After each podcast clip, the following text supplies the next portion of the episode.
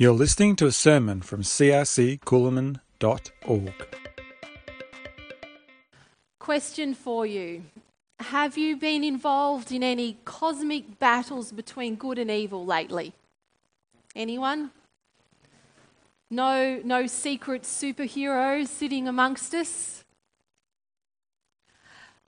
Probably the closest we come to being involved in an epic battle between good and evil is at the cinema watching whatever the latest Marvel movie release happens to be.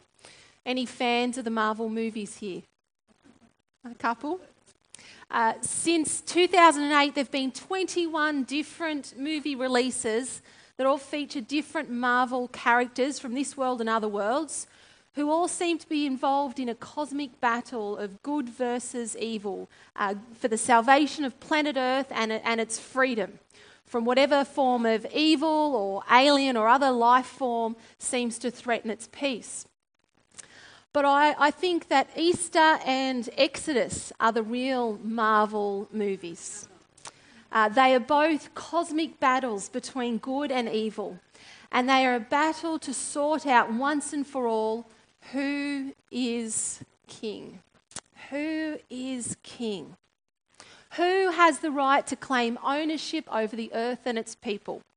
And they're, they're battles of freedom and belonging and identity.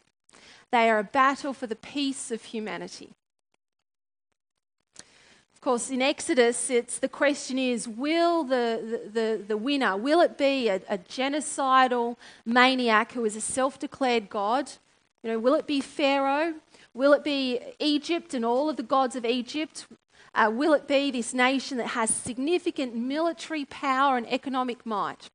Will they be the, the winners, the champions? Will it be the nation that's big and showy and powerful? Or will it be the mysterious God of an insignificant slave people? Will it be the Lord? The story of Jesus at Easter, in many ways, parallels the Exodus story. More than that, uh, the story of Jesus at Easter is actually a continuation, um, and it's, it's the next and most spectacular installment in God's declaration that He is King and He has the right to claim rulership over the earth and all of its people. Yeah, amen, I'll say. Last week we, we looked at Moses and, and how Moses and his people had the selective hearing. You remember that? Selective hearing, selective obedience. And it causes a few problems for them, doesn't it? It causes problems for everyone from Moses to the people to even Pharaoh. And they all seem to end up getting a bit cranky and annoyed. God's solution to the problem was what? God's solution was just to remind Moses of who he, the Lord, is what he, the Lord, would do to bring about the freedom of these oppressed and enslaved people. And so the focus in, our Exodus story now shifts away from Moses and onto God and God's miraculous work. The people have finally figured out that it's, it's God's showdown. This is God's story. God will do it. They don't need to improve or alter God's plans. They just implement the plans and God will work through them. And if you would open your Bibles and have a look in Exodus chapter 7, verse 6, we see that finally, finally, Moses does just what the Lord commanded. Moses did exactly what the Lord commanded. And we then move into the chapters 8 to 10, and it's the series of the, the famous plagues. I think most of us are familiar with the plagues in the book of, of uh, Exodus. And what these plagues do is they serve as a sign to Pharaoh, but also a sign to the Hebrews that the Lord, Yahweh, is in control. The God of creation. He is the one who has power and authority over the land, the people, nature, and, and by all the miracles that he performs, you will know, the people will know that I am Lord and I am in this land, that I am present, that I am close, that I am not a distant or aloof God. And that people will know that he makes a distinction between um, his own people and the other people, between my followers and your followers. And if you were to have a read there through uh, chapter 7, 17 and chapter 8, 22 to 23, you'd see some of those themes coming out. We won't read them today, we don't have time. But I encourage you to go home and have a, have a bit of a look. You know, we, we often live in a world that disputes the existence of God, don't we? Um, and even when our world does acknowledge the existence of God, they, they sort of see God as some sort of deity or um, uh, sort of energy thing somewhere out there, kind of distant and far removed. I was reading someone's um, Facebook post actually, and they'd posted on um, last night, I think it was, and they were talking about how with the full moon you can wash your crystals and pop them out to absorb all the moon's energy and the earth's energies will recharge them and, and that will bring good things into your life. And you know, there's, there's sort of that idea that there is some sort of cosmic life form and energy out there, uh, but it's, it's, it's out there and it's distant. And it's kind of the onus is on you on, on being able to kind of tap into that, that energy source. Um, but the, these plagues, these plagues are very deliberately there as a reminder to the Hebrews, as a reminder to the Pharaohs, and as a reminder to us that God is close. He is close and intimately involved in, in human affairs. Intimately involved in human affairs. He's present and he has control over what's happening in human affairs. Chapter 9, verse 14 to 16 uh, you know, there's a, there's a series of, of plagues that God puts in place. And then we get to chapter 9, and, and God's taking things up a notch. And he threatens the full force of all of his plagues will come down upon Egypt and the Pharaoh if his people were not given their freedom. And these plagues are a really clear and indisputable sign of God's sovereign power upon the earth. And we, we're all presented with two choices here in this story. You can either get with God's program, be on his side, or you can end up on the losing team and suffer the consequences. It's kind of, there's no middle ground here. You're either on God's team or you're on the losing team. Have you ever been on the losing team? The, the, the side that lost the battle, hmm, lost the game, got wiped out in the process? Yep. Any football fans here? Is your team going to win this season? No. You're going to be on the losing team. You'd better make some new choices. oh, it helps your faith. That's a good one. Faith journey. Okay. All right. You know, you're just always full of hope there. Yeah, yeah. All right. Hey, look, I wouldn't be alone, would I? In sometimes, ask, sometimes asking the question, is God really real? God are you really real? Are you really in control of things? I mean, really? Am I playing on the winning team? Will you look after me, God? You know, do you actually have the power to change things in this world? Because you know what? That's the question the Hebrew slaves were asking. And that's the question a lot of people in our world today ask. And, and maybe it's a question you sometimes ask too. You know, can I rely on you, God, to bring freedom in my life to those things that keep me imprisoned, those things that cause me to live a life that's less than human, a life as a slave or a prisoner to other people's expectations, to my own expectations, a slave to, to my experiences, a slave to my shortcomings. These are the sorts of questions that Exodus asks and answers. And you know what? These are the questions that Easter asks and answers. And so, to, to an identity that, that says, work hard to be valuable, to a mindset that says, you are nothing of significance, to a heart that says, shame and rejection is, is, and is all you've experienced in the past and it's all you're going to always get, to all of those things, God's presence and God's power breaks in and brings the miracle of freedom. Who needs a miracle of freedom this Easter? Who needs a miracle of freedom this Easter? Mm, yeah. Exodus and Easter are both cosmic battles between good and evil, and they're a battle to sort out once and for all who is king, who has the right to claim ownership over the earth and over you. And it's a battle of freedom and a battle of identity and a battle of belonging. And so, as we come to this, this climax in the Exodus story, we come to the what's called the Freedom Day celebrations of the Hebrew people. Do you know what the Freedom Day celebrations of the Hebrew people are? Passover. Passover. And this is leading into the final plague. This is the, the one act that will finally bring the freedom of God's people. The other plagues, they've just been warning shots, just firing a few blanks just to, you know, get Pharaoh's attention. But this is the fatal blow and the one that results in Pharaoh not just saying the Hebrews can go, but in him actually wanting to drive them out completely. So in chapter 11, we see the plague on the firstborn, and we're going to pick up from verse 4, chapter 11, verse 4, and we're going to read. So Moses said, This is what the Lord says About midnight I will go throughout Egypt. Every firstborn son in Egypt will die, from the firstborn son of Pharaoh, who sits on the throne, to the firstborn son of the female slave, who is at a handmill, and all the firstborn of the cattle as well. There will be loud wailing throughout Egypt, worse than there has ever been or ever will be again. But among the Israelites, not a dog will bark at any person or animal. Then you will know that the Lord makes a distinction between Egypt and Israel.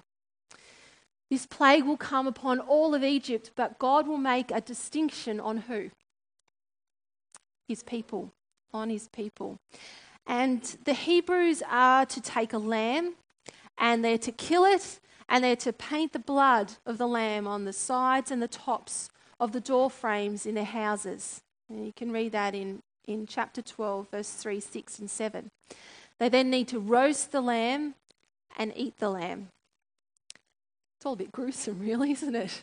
I mean, it's a bit odd when you stop and think about it. Can you imagine what your neighbours would think um, if we did this at Easter? like chocolate is a pretty socially acceptable way to celebrate a religious holiday, isn't it? Uh, but painting your house with blood, ah, maybe not so acceptable.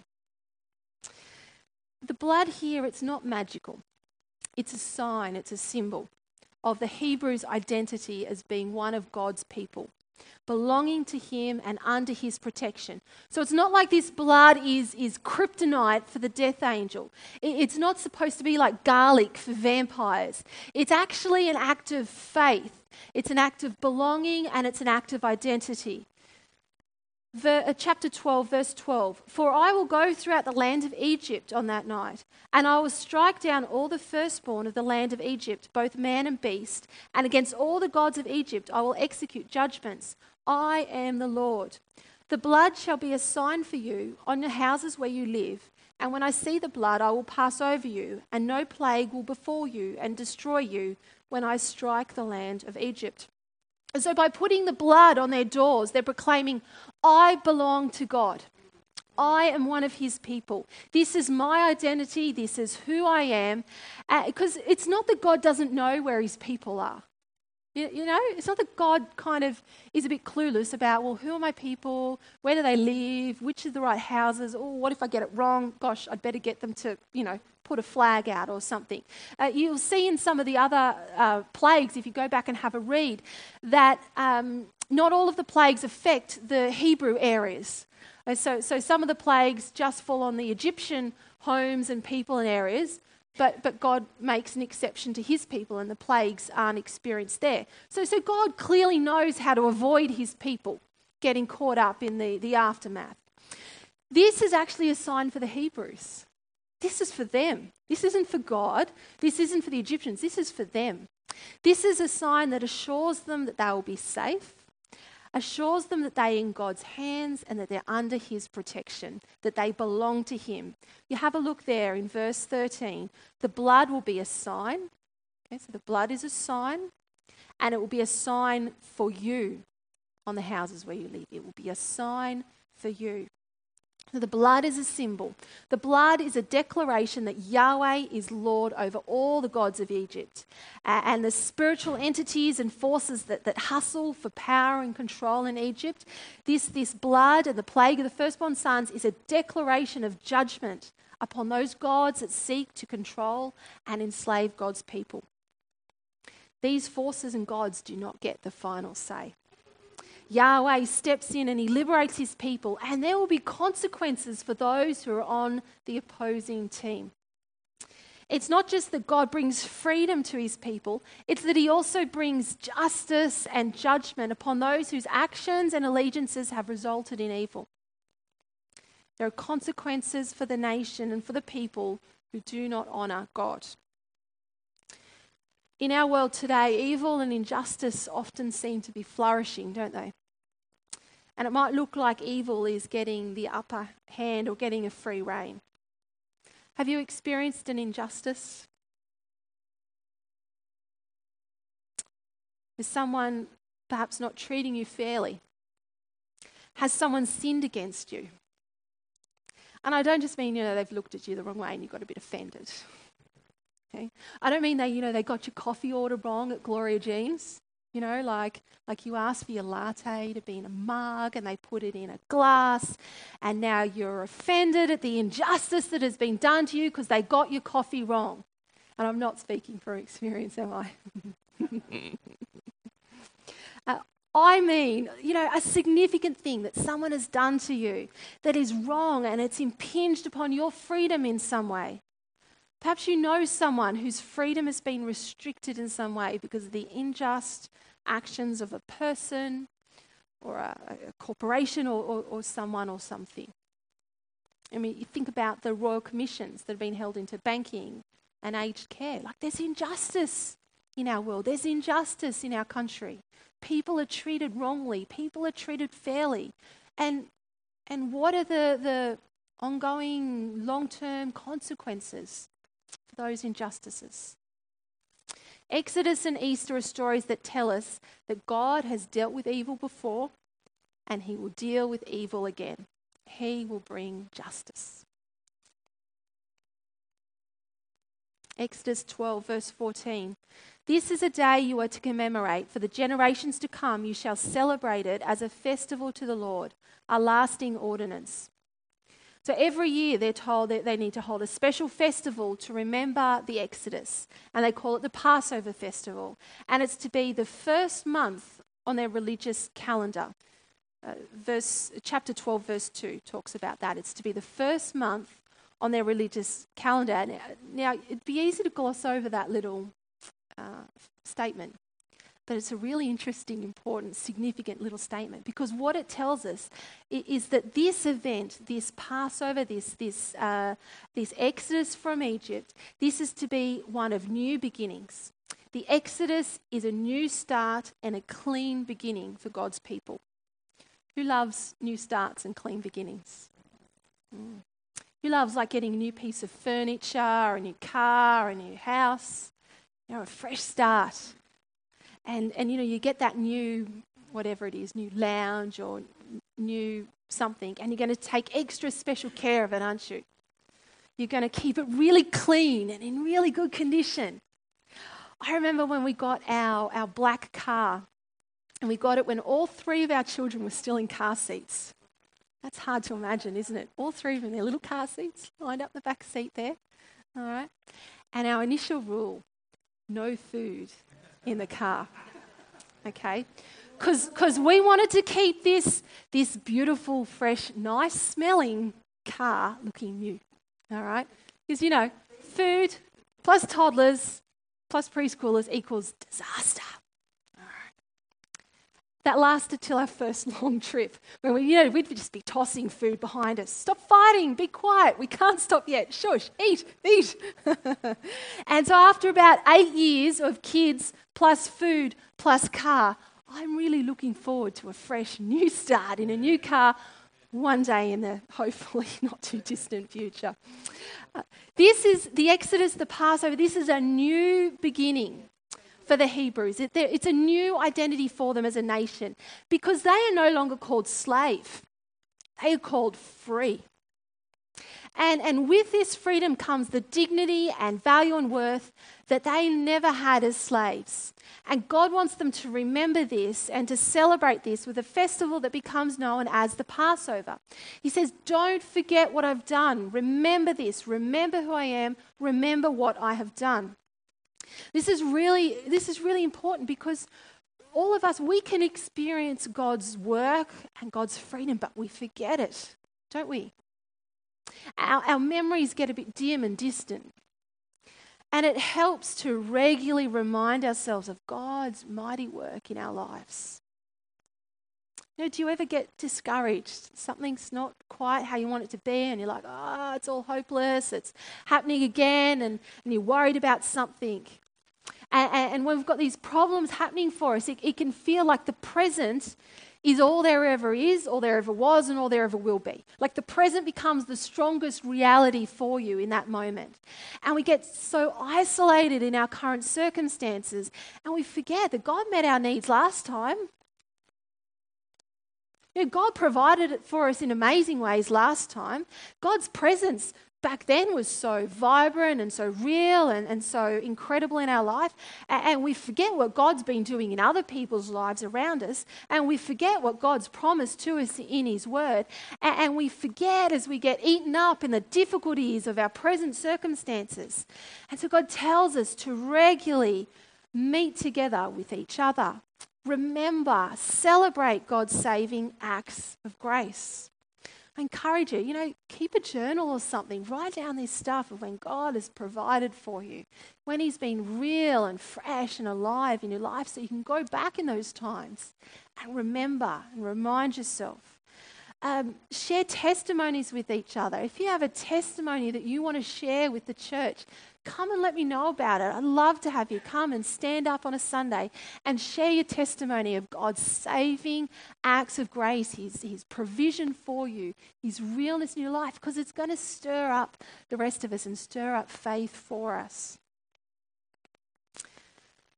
Now, where the Israelites or the Jews celebrate Passover as part of God's faithfulness to them over generations. As Christians, we get to go one step further and we celebrate God's it is finished deliverance that Jesus Christ brings. And of course, we celebrate the it is finished deliverance at Easter, don't we? So, Exodus is a battle of God versus Pharaoh. And uh, at Easter, we see the battle between Jesus versus evil and sin that enslaves humanity. So, where, where Pharaoh was the, the, the evil that enslaved God's people, at Easter, we, we reflect on the, the evil of sin and death that enslaves humanity and the battle between Jesus and evil and uh, the defeat of evil. And we see in Exodus, we see miraculous supernatural plagues as a demonstration of God's power to do this, his power over all things in creation, his power that surpasses Pharaoh and surpasses Pharaoh's magicians and sorcerers. And then if we flip over to Easter, we, we see in the New Testament the miracles that are performed by Jesus. And these miracles are a sign of his authority and his sovereign power over all things in creation his miracles and his power over nature and disease and the human body. The power of God in all his fullness rests in Jesus Christ.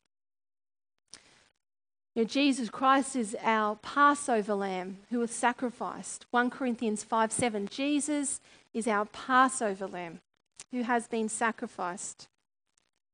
Just as the blood of the lamb in Exodus was sprinkled on the wooden beams of each family's dwelling at Easter. We remember the blood of the Lamb, Jesus Christ, that's sprinkled upon the wooden beams of the cross. And his life sacrificed for our life. His blood that marks us as belonging to God. His blood as a sign or a promise of Jesus now passing over our sin and it protects us from judgment and death and gives us entry into the promised land, which is eternal life with God. And in the same way that the, the blood was to be a sign to the Hebrews that they were secure and protected from the final plague of death, the work of Jesus on the cross should serve to us as an ongoing sign that we are secure and safe in Christ. Pharaoh cannot touch us. Death cannot touch us. Evil has no rule or power over us. This is the it is finished of the Easter story. This is the it is finished of the Easter story. You know what? In the same way that the, the Hebrews had to apply the blood of the Lamb to their own homes, we've also got to take hold of that sacrifice of Jesus and apply it to our own lives. You know, it's no good for the Easter story to be some sort of distant, far removed back then story. It, it, must be more to us than an event that happened 2,000 years ago. It must be more than an excuse to go camping and eat chocolate eggs over a long weekend. It must be your Easter. Must be your Easter. Must be your Exodus. It must be your deliverance from oppression and slavery your exodus from evil. You must apply the blood of the Lamb to your life. You must be marked as belonging to God. Galatians 2:20 I have been crucified with Christ and I no longer live but Christ lives in me. The life I now live in the body I live by faith in the Son of God who loved me and gave himself for me. Your old self, that sin self, has been put to death. It's been crucified with Christ. I have been crucified with Christ. You must identify with Christ. I no longer live, but Christ lives in me. You know, you, you, the, the sin you no longer lives. If you are in Christ, the sin you no longer lives. The broken you, the selfish you, the angry you, the cynical you, the addicted you, the hopeless you, the, the useless, the lost you. The you that looks for approval and significance. The you that has been bruised by rejection and shame. It is gone. It is finished. Galatians 5:1 It is for freedom that Christ has set us free. Stand firm then. Stand firm and do not let yourselves be burdened again by the yoke of slavery. If you are free, do not let the things of your old self continue to rule and have power in your life. Stand firm. Do not allow yourself to enter back into the slavery and the oppression of your old way of life. Don't let it happen. Easter for all of us must mark the new beginning of a new way of life and a new way of thinking. A way that is, is fully and truly human in the sense of being made in God's image to reflect Himself. A Jesus way of being human. And, and this is the freedom that must characterize your life from this day forward. No longer will you fear the work of sin or evil forces in your life. No longer will you fear that. Stand firm against them. Don't let them intimidate you or, or think that they have more power in your life than the presence of Jesus does. You don't need to fight them. You don't need to battle against these forces that, that seek to uh, oppress and enslave you and pull you away from God because you are marked by the blood of the Lamb. You are marked as belonging to God. And this is your new identity and your surest hope. And the enemy cannot touch you. Pharaoh cannot touch you. The Hebrews didn't battle against Pharaoh, did they? I mean, that would be futile. They'd be powerless against Pharaoh. They just stood firm in their identity as people of God. They stood firm in their identity as people of God. And they followed God's instructions to them, and God was their Savior and God was their deliverer. This, this stuff, it's, it's about trusting God. It's about trusting God rather than fighting a battle against the enemy of sin and death. You know, this is about allowing God to put to death our enemy. And God says it is done, and God says it is finished.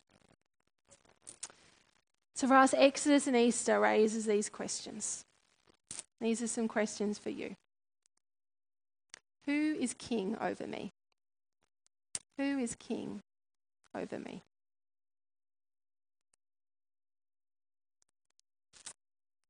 The more telling question probably is what difference does this actually make in my life?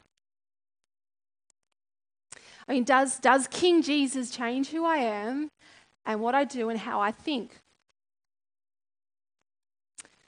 And if he doesn't, then perhaps he isn't really king after all. For example, let's say you were to identify it's been a mount, mountain bike rider, and, and we, we, we have a mountain bike rider here with us. Hi, mountain bike rider. Steve is a mountain bike rider. Now, like what, what difference does this make in Steve's life? Well, Steve thinks about riding a lot. Steve learns a lot about riding and a lot about bikes. He goes bike riding. He finds new places to express his hobby and new places to ride. You know, if you want to know about any of the um, uh, hidden back trails and little roads for like a 100 kilometre square radius of this place, talk to Steve. He'll, he'll be able to tell you all about them. Uh, he could probably get a job with state forests. Yeah, maybe. He hangs out with other bike riders to encourage each other and to get better at what they do and to get fitter. He wears the clothing of a bike rider, which just happens to be an orange fluoro t shirt and those um, special um, wetsuit material kind of crash pads that you put on. All right. His identity has, been, has impacted the way he thinks and what he does. And so Steve can legitimately claim to be a mountain bike rider. Now let's compare Steve with myself. I own a bike. I know how to ride my bike. And very occasionally I actually do. But if I were to go about claiming to be a mountain bike rider, you should probably tell me that I am delusional and kidding myself. Uh, because it, it, it doesn't change what I think about. It doesn't change how I spend my money. It doesn't change who I hang out with or what I spend my time doing. It, it doesn't change who I am. So, who is King Jesus to you? Does he change your life? Second question uh, is a similar one, but, but who am I? And, and this is a question of identity. Are you one of the people of God? Again, is Jesus your leader and king? Who am I? Have I recognized and announced the claim that Jesus has over my life? You know, the, the Hebrews recognized the claim that the Lord had over their life by painting blood on their doorstep, on their doors, didn't they? How do we recognize and publicly announce that we have been crucified with Christ, that we no longer live, but that Christ lives in us? How do we do that as Christians? I mean, there's lots of different little ways we do that, but do you know what the big way is that we do that? One big way we do that baptism. Baptism. As confessing, believing people, we are immersed in water as a symbol of dying with Christ, and we're pulled out of the water as a symbol of being raised to new life in Christ. You know, baptism is a significant and a public way of acknowledging the work of Christ in us. It's our way of painting the doorposts of our home or the doorposts of our lives with the blood of Jesus. It's our way of saying, Your sacrifice, Jesus, it was for me, and I am proclaiming that publicly. That's who I am, that's my identity. So, if Jesus is your king and the final authority in your life, and if you haven't been baptized, then you need to come and see me. I'm serious. You need to come and see me. The weather's still warm. Don't wait a couple of months. It's going to be too cold then. Okay? The weather is still warm. Our pool is still good to go. Let's wind back that blanket.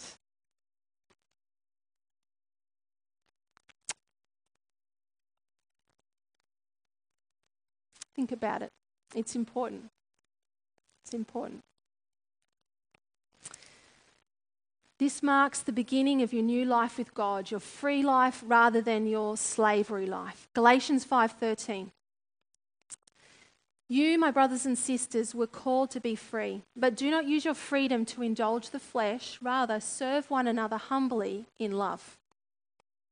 Your new life will be one of service to each other. This should be your new and overriding priority in life. Rather than doing the things that gratify your own selfish pleasures, and if you read Galatians 5, you get a, a rather fantastic list that I love because it talks about things like hatred and selfish ambition and factions and rebellion and fits of rage in the same list as sexual immorality, witchcraft, and drunkenness and orgies. And, and I know as Christians, we often think that that, that one half of that is somehow a worse sin than the other half, but we kind of forget that, that we engage in hatred, factions, dissension, We're part of that list.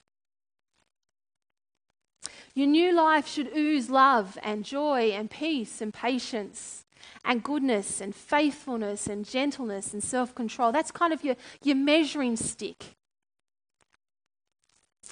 Should ooze. Um, our identity as Christ followers should, should be one of kindness in the place of ambition. Replace your ambition with kindness peace rather than factions, love instead of hatred, self control rather than fits of rage. You know, you need to draw a, a, line in the sand under the old. The old you, it does not exist. He is a ghost and, and, and phantom pains from a limb that, that has been amputated. That's how you need to see your old life.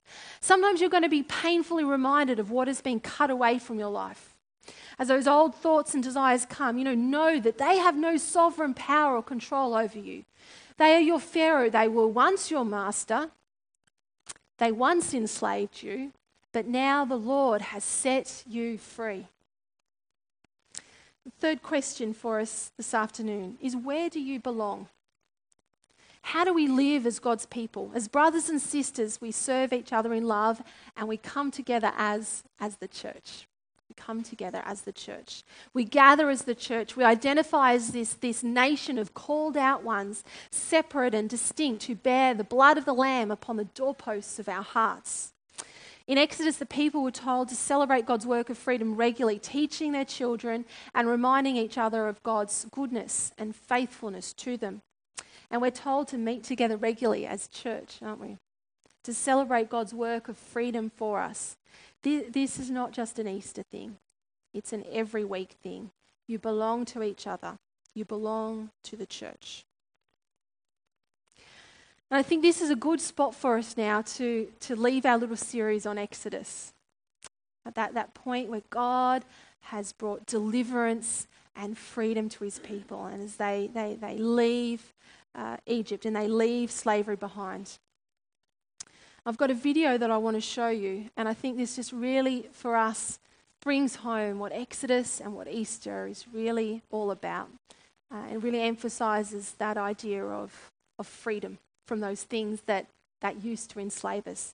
So we'll, we'll play the video and then I'll just say a few more, a few more words.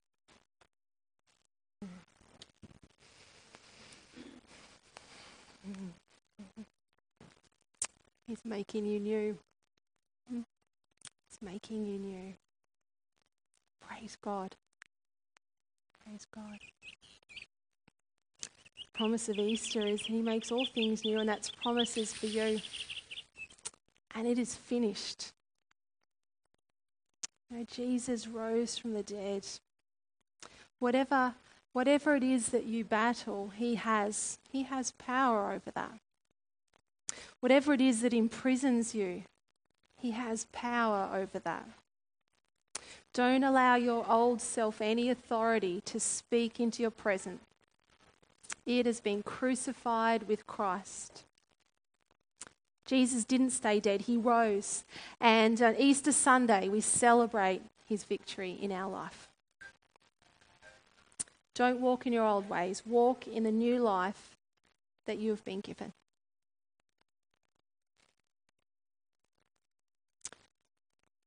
I'm going to pray now, but um, I just really got the sense uh, while I was writing this sermon that there are people who uh, are, have been in prison by things in their life, some stuff that is still holding you back. I get the sense that there's, there's people here who are uh, imprisoned by rejection that they've experienced, perhaps on multiple occasions, and that this rejection is something that is holding you captive. It is stopping you being the you that God created you to be.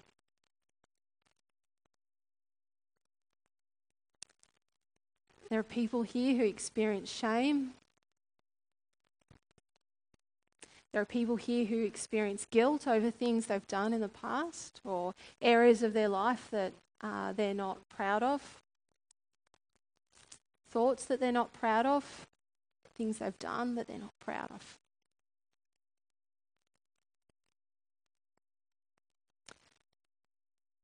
I'm going to pray for these, these things, and I'm going to pray for you just as we close our eyes, as we bow our head. Just, um, you know, in your heart, humble yourself before God and bring those areas of need and brokenness to Him, and He will set you free.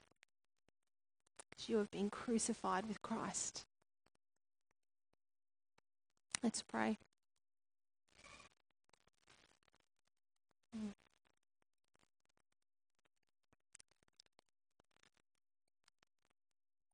Lord God, we, we confess that you are King and Lord over our life. We confess that we are powerless to, to do anything about the, the areas of brokenness or sin that um, have held us captive. They've kept us from being the people you made us to be. So we bring those areas to you now. We bring rejection to you. We bring shame to you. We bring our guilt to you. We bring our, our wrong thoughts. We bring our selfish desires, our selfish ambitions to you.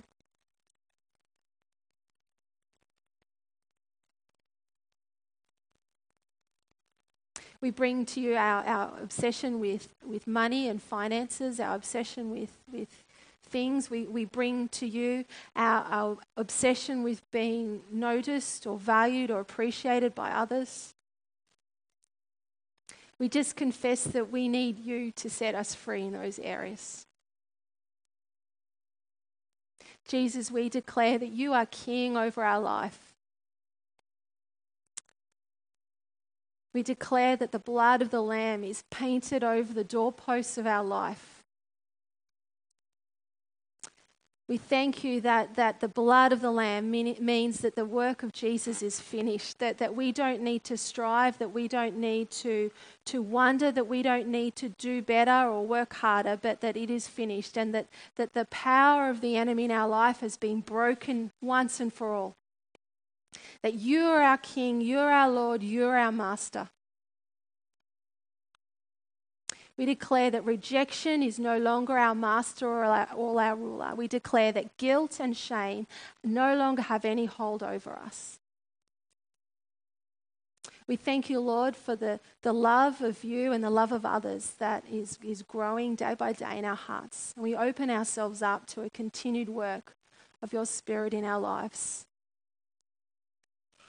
Lord Jesus, just come and burn away all the old and let the new creations that we are shine. We thank you that we have a new identity, that we are marked as belonging to Jesus, that, that we are ones who, who grow in your love and your patience and your kindness and your forgiveness and your mercy and your self control. We thank you that in the name of Jesus we experience your abundant life, that river of life that just flows up in and through us. We thank you, Jesus, that you conquered death, you conquered the grave, and that we can live new lives in you, with you, and for you. We pray this in Jesus' name. Amen. Amen. If anyone wanted prayer about any, any, anything that was raised today, if you need some prayer, hey, I'd love to pray with you. It's a really significant thing to, to come forward and say, you know what, this is me and I need prayer. So if you need prayer, come and come and see me. Don't leave here today with any of this stuff of the old nature still hanging on, still still questioning, still grabbing you there. Know that before you leave here today, it has been settled once and for all. Okay? But for everyone else, the Easter eggs are calling.